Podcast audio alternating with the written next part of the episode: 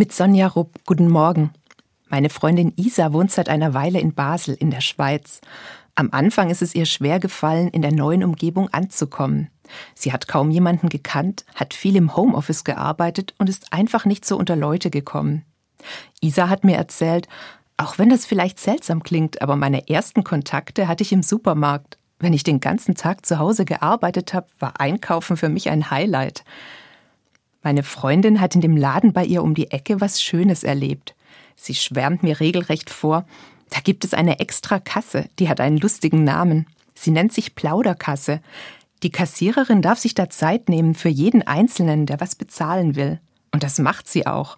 Sie fragt, wie es einem geht, und dann plaudert man eben ein bisschen. Ich frage zurück, und wie ist das so? Fühlt sich das nicht irgendwie seltsam an, wenn da wie auf Knopfdruck ein Gespräch losgeht?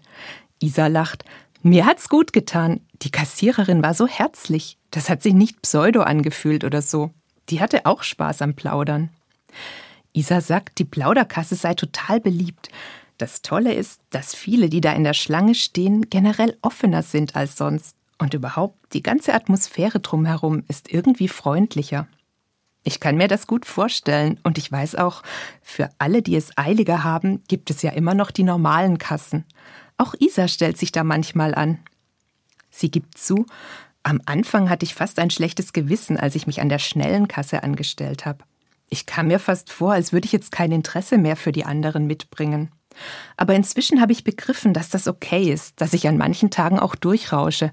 Das ist was Freiwilliges. Manchmal passt es gut und mal eben auch nicht. Mittlerweile hat sich Isa in Basel gut eingelebt. Sie braucht die kleinen Plaudereien an der Kasse nicht mehr so dringend. Sie hat sich ihr Netzwerk aufgebaut und fühlt sich in ihrem neuen Bekanntenkreis mittlerweile wohl.